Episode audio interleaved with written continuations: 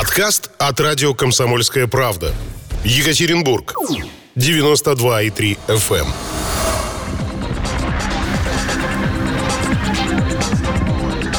Исторические хроники на радио «Комсомольская правда».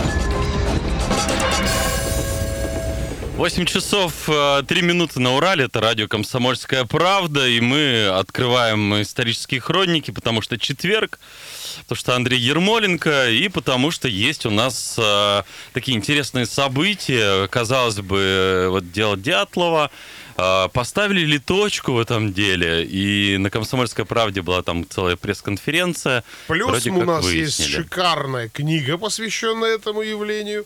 И у нас, я имею в виду, издательский дом «Комсомольская правда», где собраны почти все версии, от самых каких-то сказочных до самых-самых э, банальных. Ну, э, давайте в режиме интерактивности, что, называется, что называется, обсуждать. Андрей сейчас будет делиться вот последними какими-то данными, ну, а вы пишите на WhatsApp, задавайте вопросы, либо свои комментарии тоже, плюс 7 953 385 09 23 это WhatsApp, и 385 09 23 это телефон.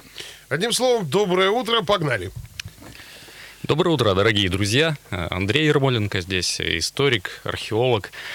Поговорим сегодня про э, точку или многоточие, поставленное в деле гибели группы Дятлова в феврале 59 -го года, больше 60 лет назад. Слушай, ну там вот сейчас поставили точку, которая, я уверен, не устраивает огромное количество людей. Да, в том числе тех, кто давит за какие-то сказочные да, Меня версии. все устроило, мне все понятно стало. Мне тоже версия лавины или иного другого природного явления, которое имело необратимые последствия для этой группы, как э, еще в документах 59 -го года звучала э, сила, с которой они были справиться не в состоянии. Угу. Меня эта тоже версия устраивает, потому что она, скажем так, наименее противоречивая.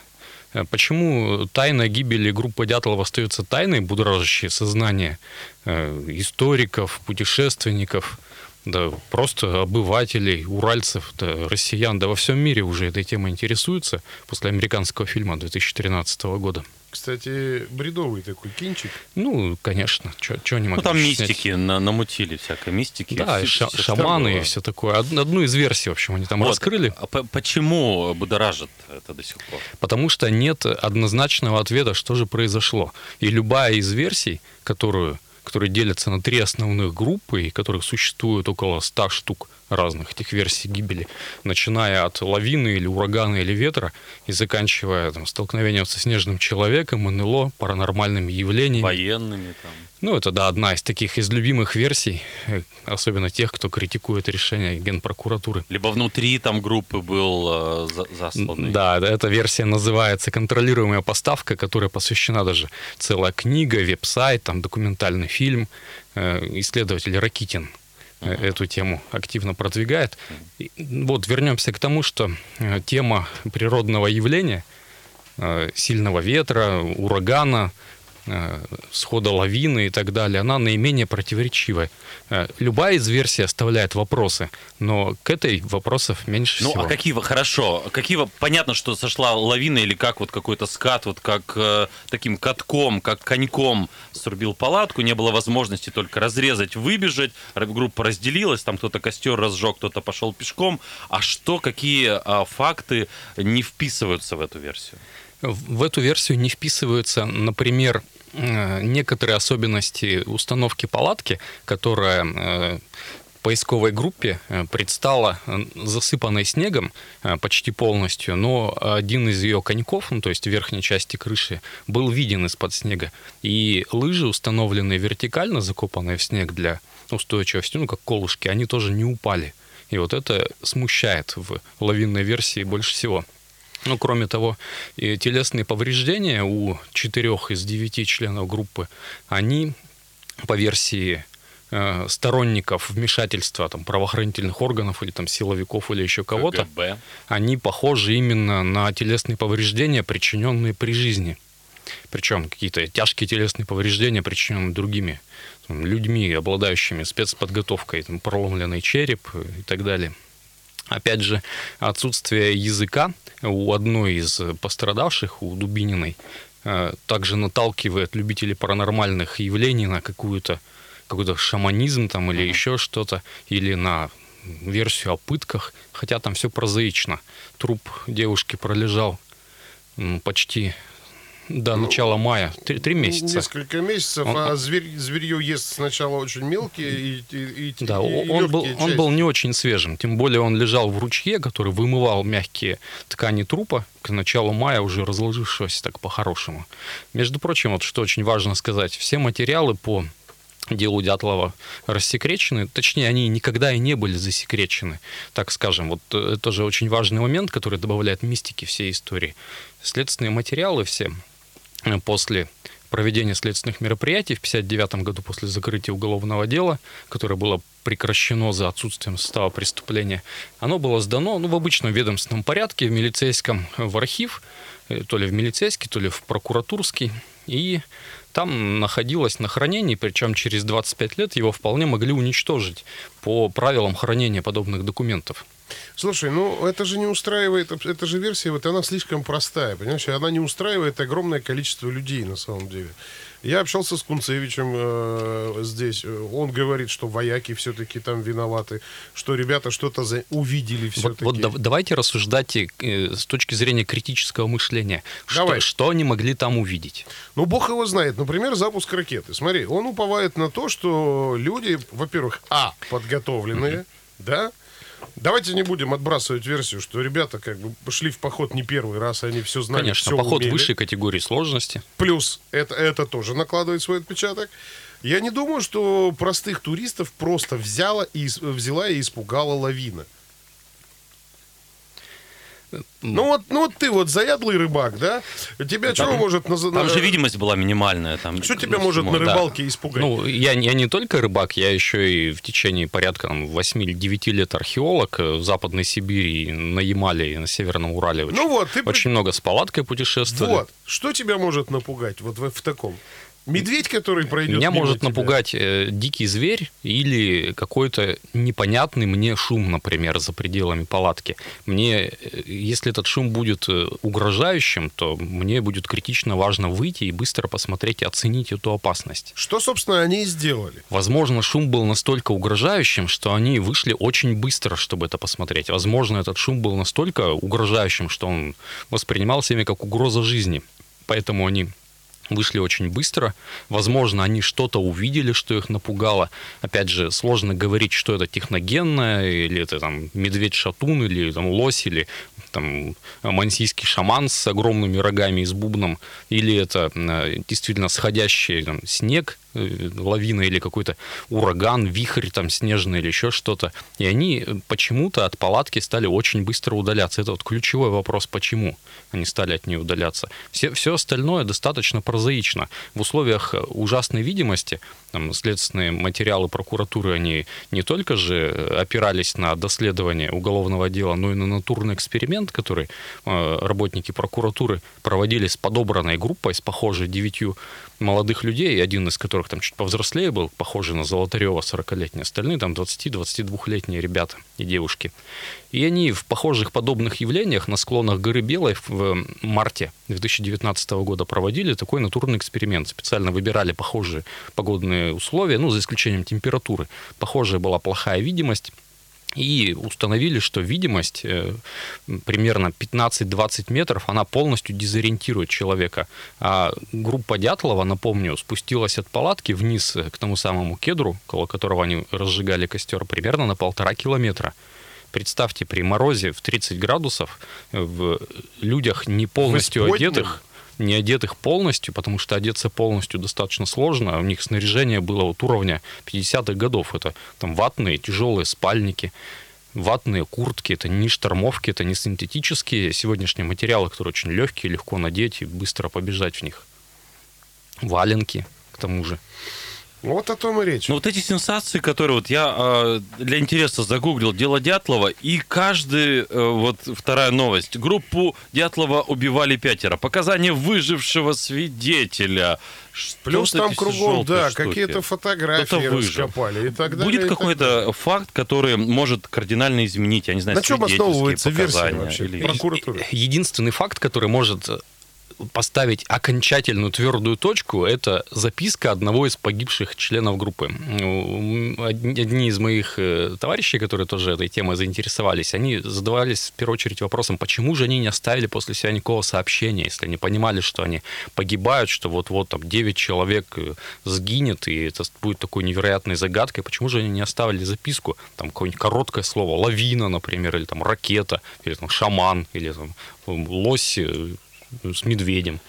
А, а ответ, например. Ответ-то очень простой. Вот вы попробуйте, вот когда наступит зима, э, подождите 35-градусного мороза, угу. разденьтесь, побегайте 10 минут по этому морозу, потом э, постойте минут 5, а потом возьмите карандаш, лист бумаги, попробуйте что-нибудь написать, если вообще вам это придет еще в голову после всех этих физических упражнений. Просто не до этого, и физически это невозможно. А чего они на эту гору Атартен поперлись? А ну, такой это, морозище. Ну, это туристический поход. Туристы это вообще люди такие удивительные. Они mm. любят сначала попасть в полную задницу, а потом с огромным удовольствием из этой задницы выбираться. Я как археолог э, в прошлом, человек, который за деньги работал в тайге и в тунде, тундре. Мне... В подобных же условиях. Они-то бесплатно. В подобных условиях. Они-то бесплатно Мне сложно пошли. понять вообще. В чем удовольствие? В чем, в чем минус прикол? 35, в метель. Ну, как, как, как мы сейчас говорим, это челлендж, а как они говорили... Романтика. Как, как говорили Не тогда, знаю. романтика, испытания. Я на, на конжак поднялся, это было уже... И то летом. И то летом.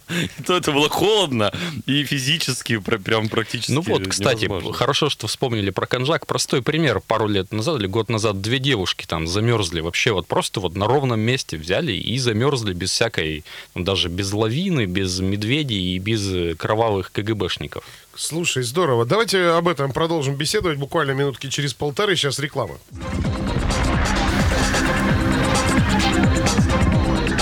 Исторические хроники на радио «Комсомольская правда». 8.16, ребята, точное место. Мы продолжаем с Андреем Ермоленко беседовать относительно судьбы группы Дятлова. Ну, все вы прекрасно знаете, что издательский дом «Комсомольская правда» выпустил книгу, провел расследование. Там они лично ходили на перевал Дятлова, лично там шатались везде. Правда, в теплую погоду и как бы не в столь... И, и под прицелом камер. А да, и не ты, в столь сложных Ты условиях. сказал, все рассекречено, но что-то все-таки осталось секретным. И это, наверное, единственное, что с самого начала добавила такого ореол, ореола таинственности и ощущения там подозрительных действий государства каких-то, которое как будто бы пыталось uh-huh. что-то скрыть от общественности. Э, следственное дело составляет примерно 350 страниц. Так. Из них три страницы – это было заключение одной из экспертиз. Вообще следственное дело – это, это такой сборник в основном экспертиз и в конце там выводы следователя – то есть сначала там статус описан, там с фотографиями, потом под, подборка экспертиз разных, патологоанатомических, там э, исследований предметов и так далее. И вот одной из экспертиз на трех листах из этих 350 была радиологическая экспертиза предметов одежды. И на трех из нескольких десятков предметов одежды и, и вещей, обнаруженных на месте трагедии, было обнаружено некоторое количество э, радиационного фона, который превышал естественный радиационный фон местности, там, ну, который везде вообще присутствует на Земле. И вот это вот сообщение о количестве определенном радиации на, на этих э, предметах одежды из уголовного дела перед сдачей его в архив было изъято вот эти вот три листа следственного э, эксперимента, ну, точнее, э, заключения эксперта-радиолога, и помещены в особый архив в, ну, в другом месте, короче, они хранились. И соединились они вместе только в, в начале 2010-х годов, когда дело начали э, полностью придавать огласке. Вообще оно никогда не было засекречено, и ознакомиться с материалами этого дела мог любой историк, исследователь, просто там досужий любопытный в Госархиве Свердловской области. Потому что большой общественный резонанс, который это дело получило там сразу же, с 59 года, он всегда привлекал внимание, и через 25 лет э, после трагедии, как я уже говорил, э, милиционеры советские вполне имели право это дело уничтожить, ну, потому что срок хранения времени его истек. А с радиацией это что в итоге? Ну, Откуда взялась? На, на одежде. На, причем не на все, если радиация была на везде. Да, нужно. вот это, кстати, очень важно, Роман, что если там случился какой-то взрыв атомной бомбы или там э, еще как какое-то воздействие радиации на, на людей, то радиация была бы на всех предметах, а не только на трех. И совершенно логично, что э, радиация на предметах у студентов, которые учились в УПИ и работали в лаборатории с, mm. с различными там, агрегатами, э, вполне могла присутствовать. 59 год это не настолько продвинутые технологии по защите от радиации. Сейчас-то мы, когда Могли делаем... нахватать у себя в лабораториях. Давай к основной версии еще. То есть а... ты уверен, что прям вот, э, вот в УПИ настолько все были балбесами, что прям распуск... Ну, вот... В 59 году вполне возможно. Мы сейчас-то делаем, когда рентген закрываем свинцовым этим фартуком себе одно место, а уж в 59-то году, я думаю, там с радиацией гораздо все работали проще. В общем, напомню еще раз, что, ребят, мы, я имею в виду издательский дом «Комсомольская правда», тщательно это все проверяли. Был выпущен много, многостраничный талмуд, очень красивый на дорогущей бумаге, где все там 59, по-моему, что ли, версии основных, э, значит, э, изложено было. Вот, кому интересно, можете вообще, в принципе, купить и посмотреть. Ну, там, там на самом деле, там от сказок до вот каких-то легенд, были и вплоть до какой-то бытовухи, что они сами друг дружку порезали, глаза повыкалывали и все такое. У нас даже главный редактор, кстати, «Комсомольской правды». Ну, Сунгоркин-то, конечно, он же любит подобные вещи, он там лично с флагом на броневике. И все-таки основная версия «Сход лавины». Ну, давай про лавину подробнее, потому что это все-таки не совсем лавина, это снежная доска, и восстановим... И доска ли? И восстановим, э, вот у нас немного остается времени, все-таки хронологию событий, такой уже более официальный, чтобы у нас в голове устоялось, как все происходило. В 20-х числах января группа выехала из Свердловска на поезде, доехала до Серова, в Серове пересели на другой местный поезд, доехали до Ивделя, в Ивделе сели на грузовик, на грузовике доехали до поселка лесозаготовителей уже на, на Северном Урале. Да, да, да. Э, там из 10 человек один заболел, Юрий Юдин, и отправился обратно в Свердловск. 9 человек на лыжах поперли по э, замерзшим речкам вверх в сторону границ Свердловской области, современного Пермского края и Республики Коми. Перевал Дятлова легко найти на карте, там, где сходятся вот три региона. Коми, Пермский край, Свердловская ну, область. тогда не было перевала Дятлова, это была гора Гора Атартен, Атартен высотой 1300, не помню сколько, не суть важно. И в течение нескольких дней они дошли до э, этой горы и э, достаточно поздно начали восхождение на нее, и к наступлению сумерек 2 э, 1 февраля они не успели перевалить эту гору и остановились на ее склоне около 5 вечера вечера 1 февраля они разбили палатку. На высоте там какой? Неважно, пока, на, на пока все неважно какой, с голливудским фильмом, о, все около, хорошо. Около 300 метров от а, подножья горы, там, до уровня моря не помню. В общем, они остановились примерно на середине склона. Э, так. Это был действительно склон, то есть там уклон местности достаточно серьезный, 30 градусов. Попробуйте на уклоне в 30 градусов э, не то что поставить палатку, постоять просто, это не очень комфортно. Вы будете скатываться вниз или там карабкаться вверх. То есть палатка стояла очень неудобно. Приходилось, пришлось, чтобы сделать ровный пол, вы же не будете спать на наклоне 30 градусов, пришлось подрезать э, снег под, подрезать вот этот вот э, склон, там докопаться до какого-то более твердого, э, слежавшего снега, либо до камней, на него положить лыжи свои, на лыжи поставить палатку, э, вот закрепить ее вместо кольев еще лыжами вертикально стоящими.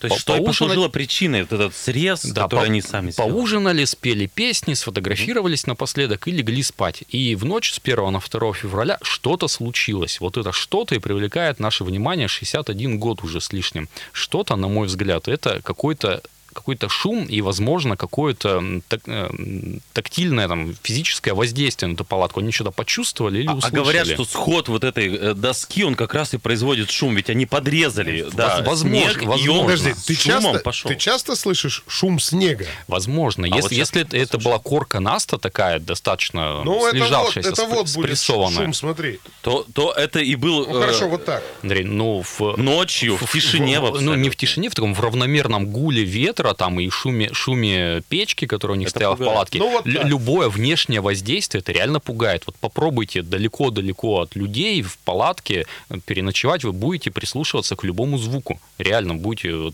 попугаться любого неестественного звука. Это нормально, это инстинкт самосохранения у человека. И когда они услышали или почувствовали что-то, что реально вот принесло ощущение угрозы, э, кто-то один скорее всего, один выскочил, может быть, через вход, Э, вполне вероятно, не стали не сразу резать палатку. И увидев что-то там, что снег там сдвигается на палатку или там еще какой-нибудь снежные вихри там в страшные. Там, плохой и, видимости, Идет там какое-то облако, может Крикнул быть, лавина, например. Крикнул, да, да спасайтесь, там, спасайтесь. бегите скорее, там, выбегайте. Схватили ножик, разрезали, и кто Они как успели, было... Вы... Подожди, со, со и, и, и 8 хорошо обученных людей... 9. Ну, 9, 9, 9 угу. хорошо обученных людей, не истеричек, не... Взялись за руки, пошли шеренгой шланги. Почему не взялись за, за руки? О. Чтобы не потерять друг друга. Оч, очевидно, в условиях плохой видимости. Это тоже важный вообще такой Почему одежду не факт. взяли? Одежды Потому что торопились скорее отойти от опасности, которая палатке угрожала в данный момент непосредственно. Угу. Опасность, которая там была выше, чем опасность замерзнуть без одежды в момент. Угу. Возможно, они планировали спуститься э, вниз, где можно найти укрытие, ну, развести ко... тот самый легендарный, раз, развести костер. Там они могли помнить, что там деревья внизу были и достаточно достаточно для костра. Спуститься, развести костер, переждать какое-то время, вернуться к палатке, взять одежду. Так на самом деле и было. Э, Дятлов э, был найден по пути обратно к палатке его труп. Все остальные в разных местах. Э, четверо около костра и четверо чуть дальше, в месте, где они пытались соорудить настил из деревьев, и где их, судя по всему, завалило снегом. И вот те самые переломы ребер и черепа, вполне возможно, это уже посмертные повреждения, которые причинены большой массой слежавшегося снега. Об этом говорили криминалисты Генпрокуратуры с большим опытом исследования трупов, угу. долго полежавших в снегу. То есть посмертные? Э, э, Вполне возможно, что телесные повреждения посмертные, а не прижизненные, как было в заключениях Ивдельской, заметьте, прокуратуры в 1959 году. При всем уважении угу. к ивдельским правоохранителям, наверное, следователи Генпрокуратуры в 2019 более компетентны, чем угу. ивдельские. Ну, Но все хорошо, вы, а все основе... да. Нет, меня, знаешь, извините, что перебиваю, меня всегда вот возмущало следующее. На основе чего делаются такие вот смелые заявления? Какие именно? Ну, вот, что и, вот в данный момент экспертиза была лучше, чем тогда. Что, эксгумацию проводили, как с Золотаревым было? А? Вот. В общем, из... Дело ясное, что дело темное. В общем, Я как из... раз из тех просто сторонников, которые верят в чудеса. Из трагедии Дятлова сейчас э, сделали туристический бренд Свердловской области. Это все равно, что чудовище озера Лохнес сейчас да. для нас, э, группа Дятлова. Поэтому, может быть, и не нужно ставить окончательную точку, может быть, и э, при всем уважении к памяти погибших людей воспринимать это как некое там чудо, не, некое там событие, невероятное происшествие, которое у нас случилось случилось э, в нашей области. Ну, и конечно, добав... исподнее с их портретами делать не стоит, как это делали некоторые предприниматели, а вот туристам заманивать как нечего делать. В общем, скучно жилось бы на свете без тайн, без тайны Бермудского треугольника, без тайны шхуны Мария Селеста и тому подобных.